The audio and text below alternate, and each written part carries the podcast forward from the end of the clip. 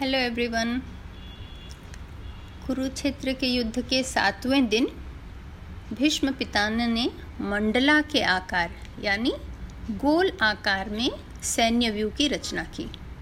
और पांडवों के सेनापति ने वज्र व्यू में सेना को सवारा या सजाया।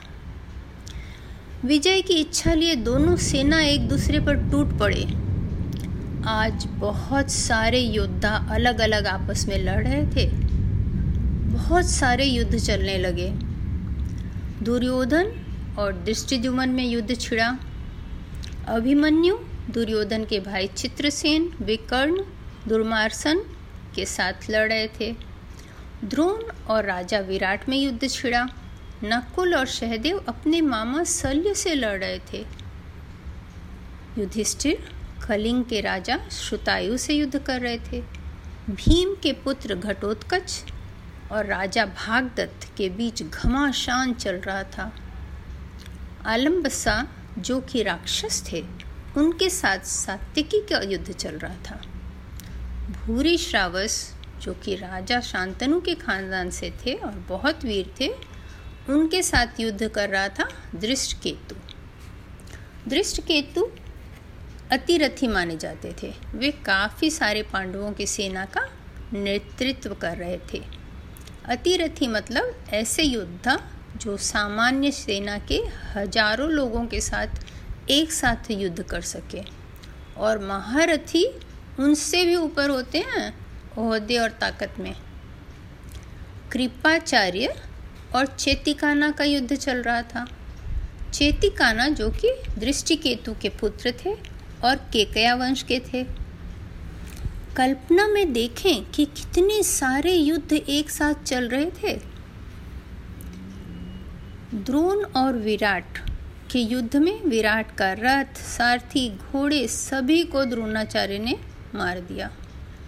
तब विराट अपने बेटे सांगा के रथ में चढ़ गए। राजा विराट के दो पुत्र उत्तर और श्वेत पहले ही दिन युद्ध में मारे गए थे।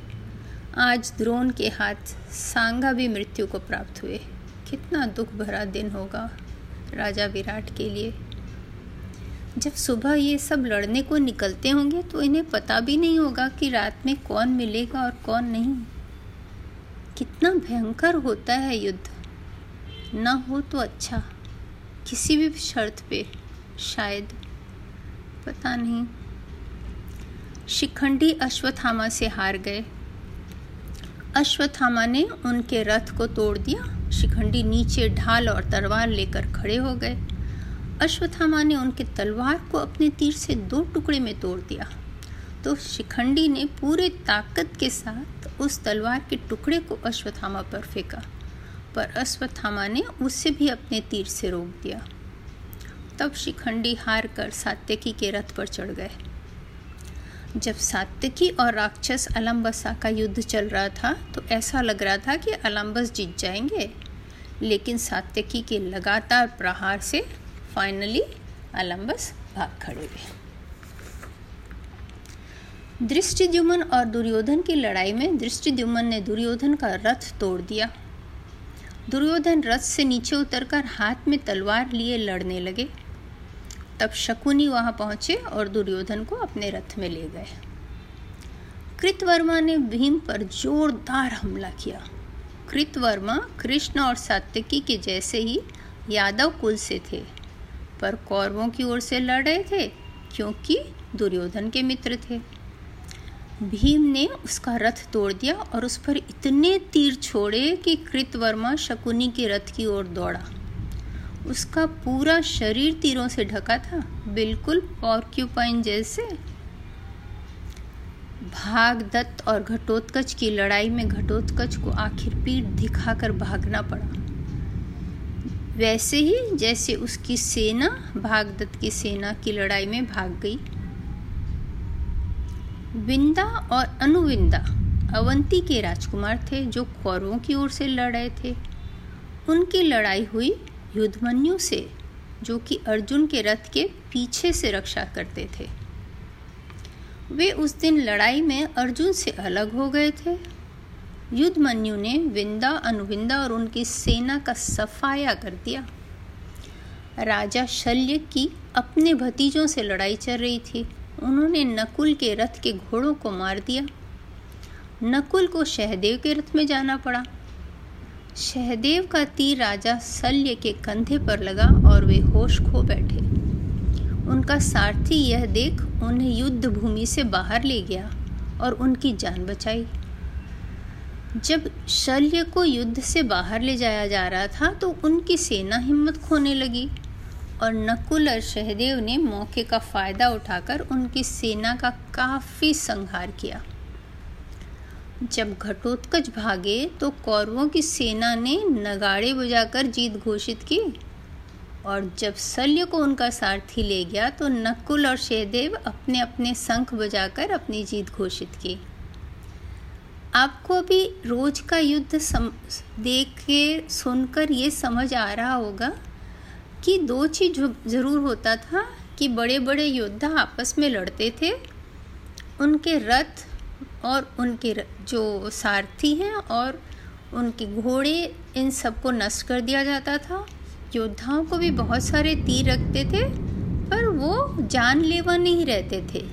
कभी कभी ऐसा होता था कि गदा लग गया, तलवार लग गया और वो उसी समय खत्म हो गए और दूसरे दौड़ के आके उन्हें तुरंत उठा के ले जाते थे, उनकी रक्षा कर लेते थे।